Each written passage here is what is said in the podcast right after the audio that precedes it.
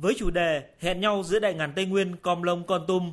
Chương trình Thời trang thổ cẩm Tây Nguyên đã để lại nhiều cảm xúc và ấn tượng đẹp. Sân khấu chính cũng là sàn diễn thời trang được thiết kế giữa cảnh quan thiên nhiên tươi đẹp ngay trên mặt nước dưới chân thác Hoa Sĩ hùng vĩ.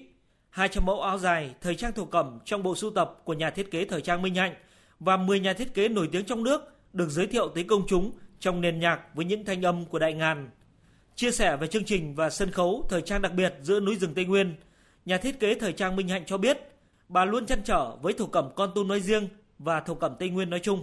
Bản thân tôi cảm thấy rằng là sẽ rất là thiếu sót nếu như trong sự nghiệp về thổ cẩm của tôi, tôi không chạm được đến thổ cẩm của Công Tum, của Tây Nguyên. Tôi nhận thấy một điều rất là rõ, đó chính là vấn đề thị trường, tiềm năng của thị trường chúng ta sẽ chẳng làm gì được nếu chúng ta không tìm ra được đầu ra những cái chìa khóa trên cơ sở những cái giá trị truyền thống mà họ đã có từ lâu đời.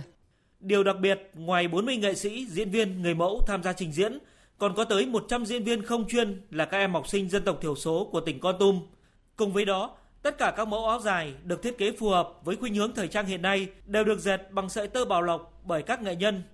Ông Phạm Văn Thắng, Phó Chủ tịch Ủy ban nhân dân huyện Com Lông hy vọng chương trình thời trang thổ cẩm Tây Nguyên sẽ khởi nguồn cho sự phát triển của thổ cẩm Con Tum nói riêng và khu vực Tây Nguyên nói chung, đồng thời là động lực để chính quyền và người dân huyện Com long tích cực bảo tồn, phát huy các giá trị văn hóa truyền thống của đồng bào dân tộc thiểu số. Trước đây là huyện cũng đã triển khai rồi và sau cái chương trình này thì huyện sẽ tập trung đưa văn hóa cổng chiêng vào các đơn vị trường học và xuống các xã tập luyện và hàng năm tổ chức thi để mà tạo thành sự kiện để bảo tồn cũng như là để phát huy. Làng nào có cái nghề đan lát, dệt thổ cẩm thì phục hồi lại. Bên cạnh đó sẽ xây dựng các cái cửa hàng thương hiệu để mà trưng bày các cái sản phẩm này để làm sao khi sản phẩm của người dân làm ra thì có cái tiêu thụ, người dân kiếm sống được trên cái nghề của họ tại địa phương.